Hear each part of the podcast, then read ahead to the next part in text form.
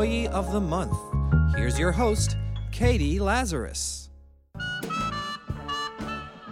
Welcome to Employee of the Month. I'm your host, Katie Lazarus, and I hope you are enjoying the last bits of summer.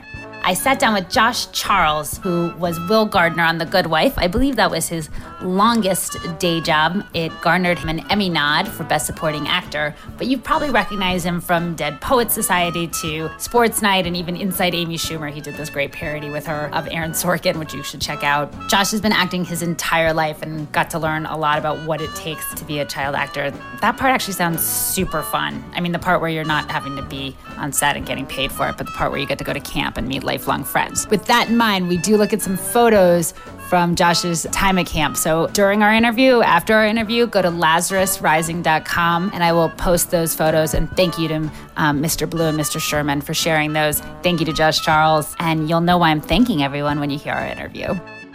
I heard that when your character died, that like a real estate agent like contacted you to see if your apartment, your your real apartment, might be up. This is sadly true. the real estate agent who sold the apartment upstairs from, from, from our apartment, immediately the next day after the episode aired, emailed me to say how devastated she was. Does this mean that you might be moving to Los Angeles? And could we sell the. Are you interested in selling your apartment? That's true. That really happened. And then, then there was a moment where my wife swore that she was maybe, possibly even following her down the street. It got creepier than that. And I wasn't going to do anything with it because I thought it was just kind of funny. But then I wrote her saying, you know, I, I, I'm sure this behavior suits you well in what you do, but I'm, I find the timing really off-putting. Yeah. I find it really insensitive, and I'm actually living in New York and not planning on moving anywhere. And rather than say, "Oh, I'm sorry," or you know, I overstepped, she was like, "Well, you always got to ask, you know. I just don't know. I got to check." And then she just proceeded to keep going, like not understand even that I had a problem with it. Which I said, you know, I appreciate it. That's probably why she's very good at what she does. I love that she like completely lacked a moral compass and just hundred doesn't- percent. has She was no like, idea. "Well, look, I know, I know, but you know, you got to check. Is she Speaking of smoking a cigarette? If you don't check, you don't sell. You don't sell. Got to check." speaking of moral Who is she, by the way? I don't know. What am I doing? Who is this person? I have no idea. And Ruth but I liked Buzzy her. was my real Someone estate with agent. green, someone with What are you green, doing? You gotta green check. hair smoking a cigarette. Right? I don't know. You gotta, you gotta check it out. I don't care. I gotta sell the apartments. Now she's turned into a man. Weird, like Sopranos, like weird Jersey guy. I don't know what's happening. Um, so when you were growing up in, in Baltimore, uh, you did stand-up comedy around age 12 or something like that? Hey, one one person from Baltimore. That was a few people from Baltimore. All right. Yes, I did. I'm as a you had someone write your you had an adult write your jokes for you? Uh, Some of them, yeah, and then some I wrote myself, which weren't quite as funny. Who gets credit for school is so tough these days, they're making Quaaludes out of Flintstone vitamins.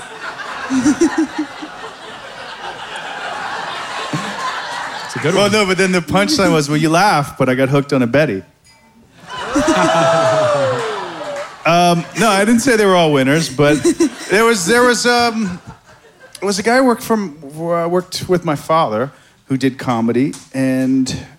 Uh, that, that's A who I think commercial wrote the- producer or something? Yeah, he was. He Uh, was a creative director, and I think I think he was he was also doing comedy. I'm, I'm, I'm hesitating saying the name only because I'm, I'm sh- I think there was one or two people that was writing some of them. You had two writers at age 12? They were just You helping me out staff? because no, because they no, because they just they, they they liked the fact that I was into it, and I think they enjoyed helping me out. It was fun. And then I and then I abandoned that, and then I would just go up and do, I would just do my own stuff. Like I, I would get up and I used to play drums a little bit, and not not well, but I would- I would take my snare drum and do like weird things and and just imitate Richard Pryor for ten minutes, like this little white boy's like, you ever notice, you know, and people would just be like, standing there kind of dumbfounded while I just do these really long Richard Pryor impersonations. I'm glad you were young. Oh yes, exactly. Me too. Um, I wanted to talk a little bit about Stagedoor Manor because you went to this camp and so many talented uh, people who are in showbiz went there as well, are you ever like, do you ever have to apologize to a casting director or something? Be like, sorry, I gave you that wedgie, or or when you run into them now, or Uh, I probably have to should apologize to a lot of cast directors, but not because of the camp, just because just apologize to them for a bad audition. No, but it is it is it's it's kind of it's an incredible place, and there's so many talented people that have come out of it. I mean, I like Shawn Levy, you know, is like a filmmaker wow. now. Shawn Levy is one of the biggest you know, comedic film directors around right now. And Shawn went to camp with us and was in West Side Story with me. And now, you know, I remember seeing him in LA when I lived out there briefly and he was studying at the film school there. And now he's just taking over Hollywood. So, I mean, there's, there's a lot of great people, but I've never had to apologize to a casting director for it. But, but I certainly, uh, it's, it's a bit of a mafia stage door. There, it's, uh, you know, Mark Saks, who is the casting director on The Good Wife. Um, Mark, you know, was a was a was a camper there and then a teacher there, and he was. Aww. Wow. I'm not sure what look I'm rocking there. That's pretty rough. two studs. What's up, Sherm? So that is your friend uh, John Jonathan Sherman. Mark Sherman. Yeah. And uh, so where, where are you guys off to there? I assume you guys weren't going to uh, do too much athletics. Yeah, I, I think we were gonna. Uh, we had a ping pong tournament, and uh, we were really late. No, we were probably like doing a play or something really theater campy.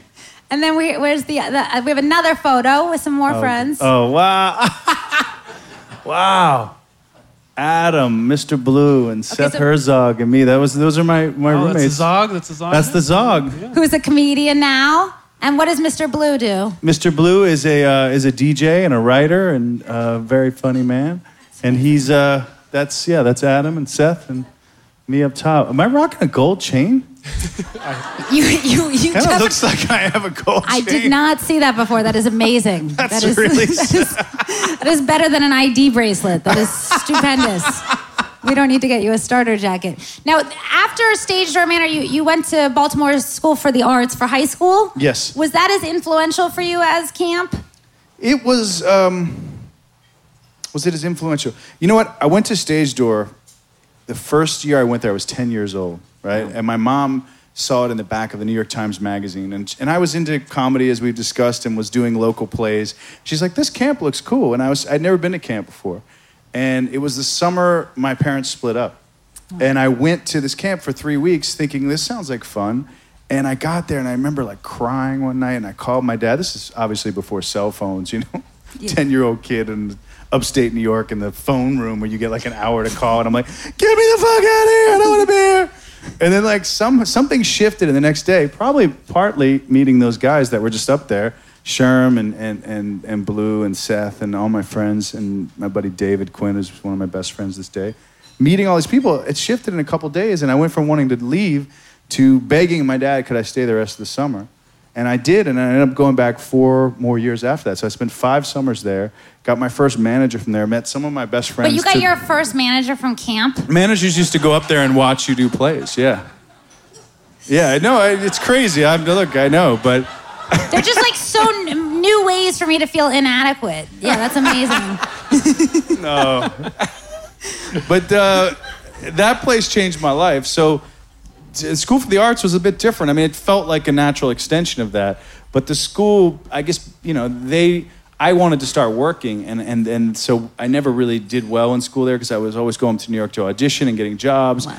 And then it was hard for the school to, uh, to kind of work that into th- their curriculum. It's a great school, the School for the Performing Arts in Baltimore. It's a great outlet for Did kids. you did you hang out with Tupac?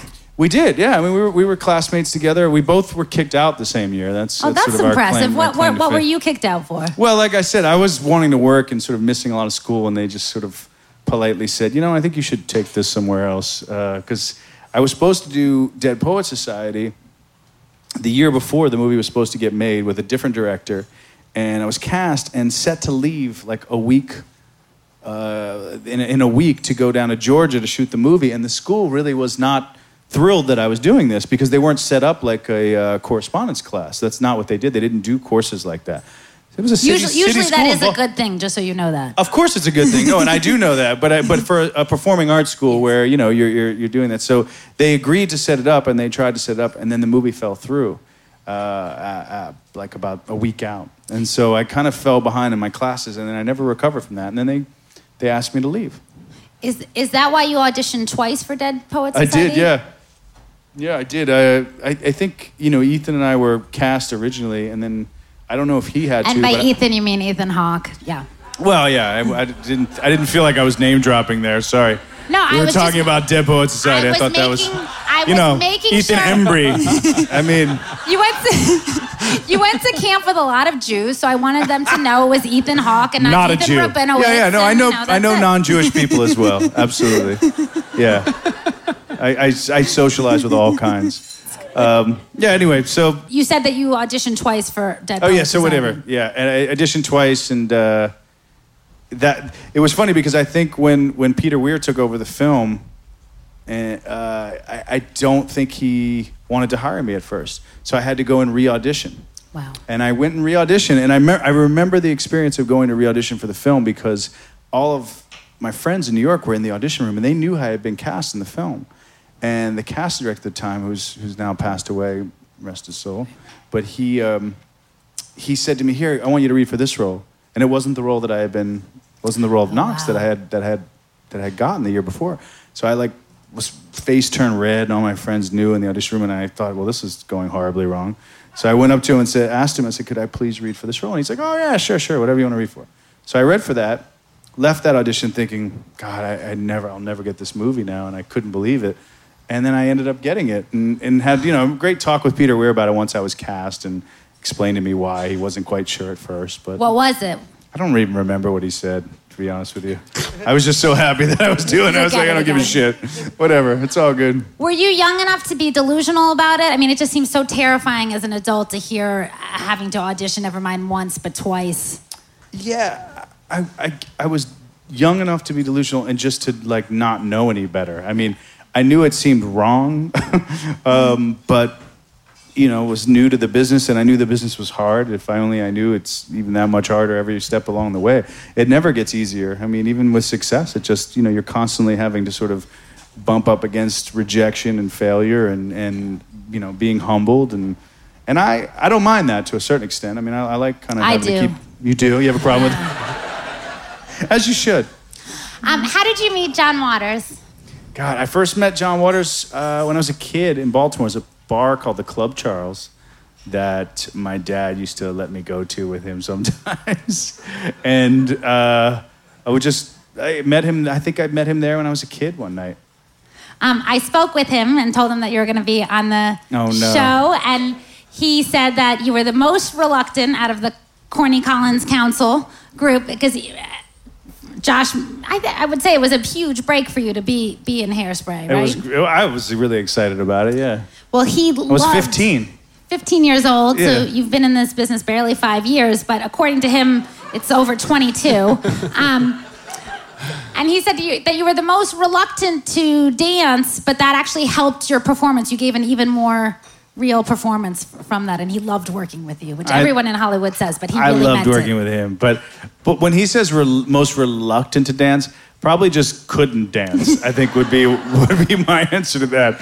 I, I remember we had a, a wonderful choreographer named Ed Ed Love, I believe his name was, and you know that was such a low budget movie. We actually rehearsed at one of my dad's office spaces. Like I found space in like Ed would put us all together and we'd rehearse these moves. But some of the people had more dance experience than I did or knew how to dance, and I didn't know how to dance at all. But that was such a fun movie to do, to work with Divine. And I mean, I got to know Divine and and see what kind of actor he was and how great he was. And around the time at the end of that film, I actually got stoned with him a couple times too, which was cool. Uh, was it your first time? No, I, I, it wasn't. But I got stoned with him and Debbie Harry at the wrap party. That was cool. Uh, for a kid, you know, I was. I feel like at any age to get stoned with Debbie Harry and Divine seems pretty cool. cool. Probably shouldn't have said that, but I did.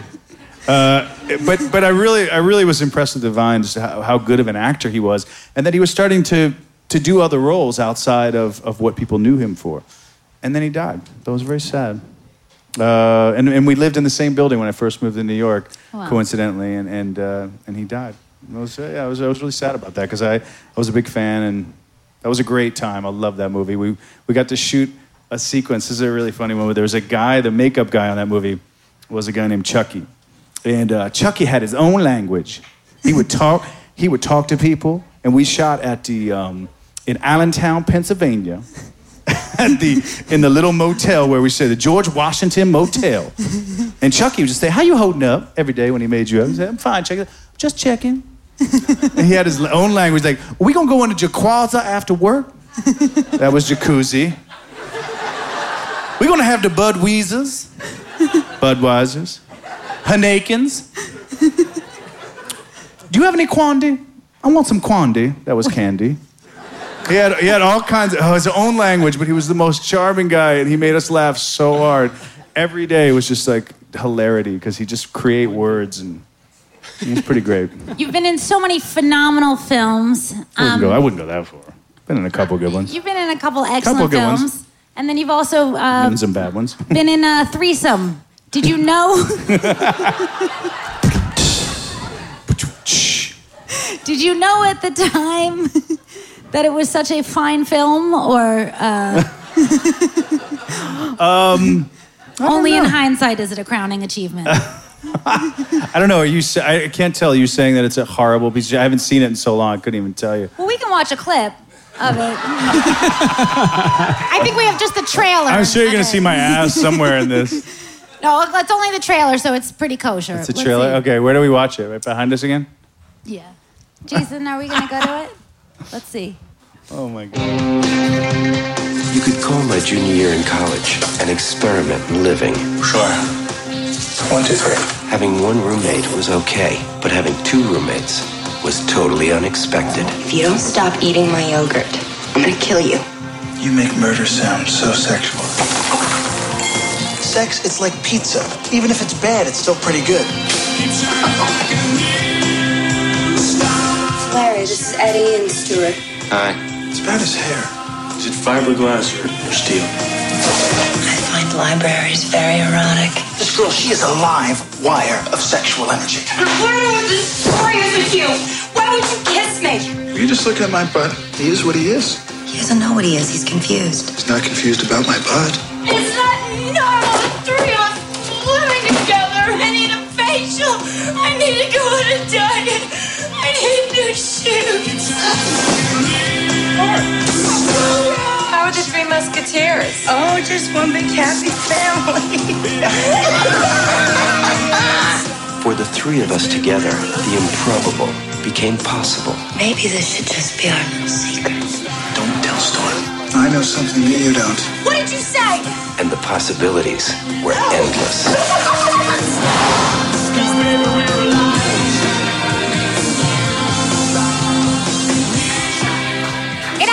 like it was fun to shoot. That looks like it was really fun to shoot. Yeah, I mean, that, we shot Andy Fleming, who, who wrote and directed that movie. It's his life story, really. Oh wow. And oh, I, it is. I mean, and Andy, Andy's gone on to make other films, and he's a, he's a very talented director. And we made that movie for a million dollars. That movie went on, and TriStar picked it up. It ended up making like forty some million dollars. I mean, I never in my dreams. I thought that movie would be a Sundance film. It would go to some festivals. Ended up being a big hit film uh, compared to how much it made. And by the way. Listening to it, I hadn't seen the trailer. That's not my voice at all. Like, the- Okay, you have to- The guy's like, we went somewhere and did things. but that's not even me. That's some actor doing that. I did that as a day job in LA, where you where you you have to watch what's And going on, and then you have to do Yeah. the voiceover. That's why your career is just taking off, and, and mine is where it is, where I, I'm doing these films that are past Sundance. Um, what is the Burger Boy, Burger Boys and Beachcombers? The Beachcombers. Burger Boys and Beachcombers. So wow, those are Beachcombers was a was a thing we did at camp that um, they had like a a student showcase at Stagedoor, and you know you put a bunch of actor kids together, and they start coming up with things. And me and and Seth and Adam and our other roommate Teddy Goldstein uh, came up with Beachcombers, which was sort of an a cappella group. Oh, And oh, the wow. Beachcomber was the uh, local ice cream place in Loch Sheldrake, which is now closed, and it's all Hasidic, you know, in Loch Sheldrake. It's there's nothing, anything that was there is not there anymore. Wait, I'm sorry. Did you just admit that you were in an a cappella group? Well, I was, yeah. I did want to ask about directing because now that's something that you've you've gotten into with the, the Good Wife. You are going to be returning to the show as a director. Mm-hmm. Yes. Um, do you like having? Do you like being a director and being in charge? Uh, yeah, I do. me. I mean, I think I think it's interesting directing television. It's been a, it's great because when you do it on a show that you're involved in as an actor, it's it's it's a family. So you have a really welcoming group of people who want to support you. Uh, but television directing itself is a great way to learn. It's a great way to just build experience. Uh, it's I don't. It's hard though because the schedules are unrealistic, and you're really kind of outranked by many people, you know, on the show. Whereas the writers have more power on Yeah, it's TV. really, you know, television is really a writer's medium, and I think it's gotten even more so than it used to be when I talk to sort of directors that I respect that have been in the business for years. And, and that's not to say, you know, we as actors on a show know how much a director brings to a show. Yet it's a really can be a very thankless job because you come in, you're a guest. All these other people, like we said, outrank you. The actors know their characters, been playing them for years. The producers or the writers, and they're really control the show and have the final edit of the show. And you come in, work your butt off, give the you know the best show you can, hand in your cut, and then you know they can do whatever they want. So I think that's that's it's tough because you know if you when you're starting out to direct, you really want to give it your all, and and uh, but I but I love it. I, I enjoy doing it, and I, I definitely want to do it more. I really want to make a little movie. That's that's a goal of mine in the next few years. So hopefully I will. And you're also um, going to be in a film by this, uh, I think, woman who did Lady Chatterley's Lover, which is such a hot romantic Hot. film. And go see that if you're looking for stripping. Go see that movie. It is so good. Um, and you're going to be in a new film. A, it's a French uh, film. Yeah, it's, it's a film called Bird People, and the director's name is Pascale Ferran. Uh, yeah, it's uh, we just uh, the movie just premiered in Cannes. Was really excited. We got to go over there and see it, and um, IFC is releasing it here, and it'll be released in September, as as what I've just been told recently, September twelfth. Well, I hope everyone will come with me to see it. I got you um, Growing Up, which is one of my favorite books about Baltimore. And um, I Oh, cool. also wasn't sure if you had um, John Waters' role models. I haven't gotten this. Okay, no. good. Um, I'm so happy to hear that. And um, Growing Up is in, in here as well. Um, Awesome. Josh Charles, this was so much fun. Thank and Thank I you. can't wait to see your next film, and I can't wait to watch The It Good was Wife great and the to be here. Thank you, You're everyone. wonderful. That's it for this episode of Employee of the Month. I'm Katie Lazarus. Thank you for listening. Thanks to Ian Mazoff for editing this. Thanks to Joe's Pub. And definitely come check out a live taping. They're every month at Joe's Pub. We're kicking off the season September 18th with Al Jaffee from Mad Magazine fame. So go to joespub.com to get tickets. And you can also go to employeeofthemonthshow.com to find out more. Talk to you soon.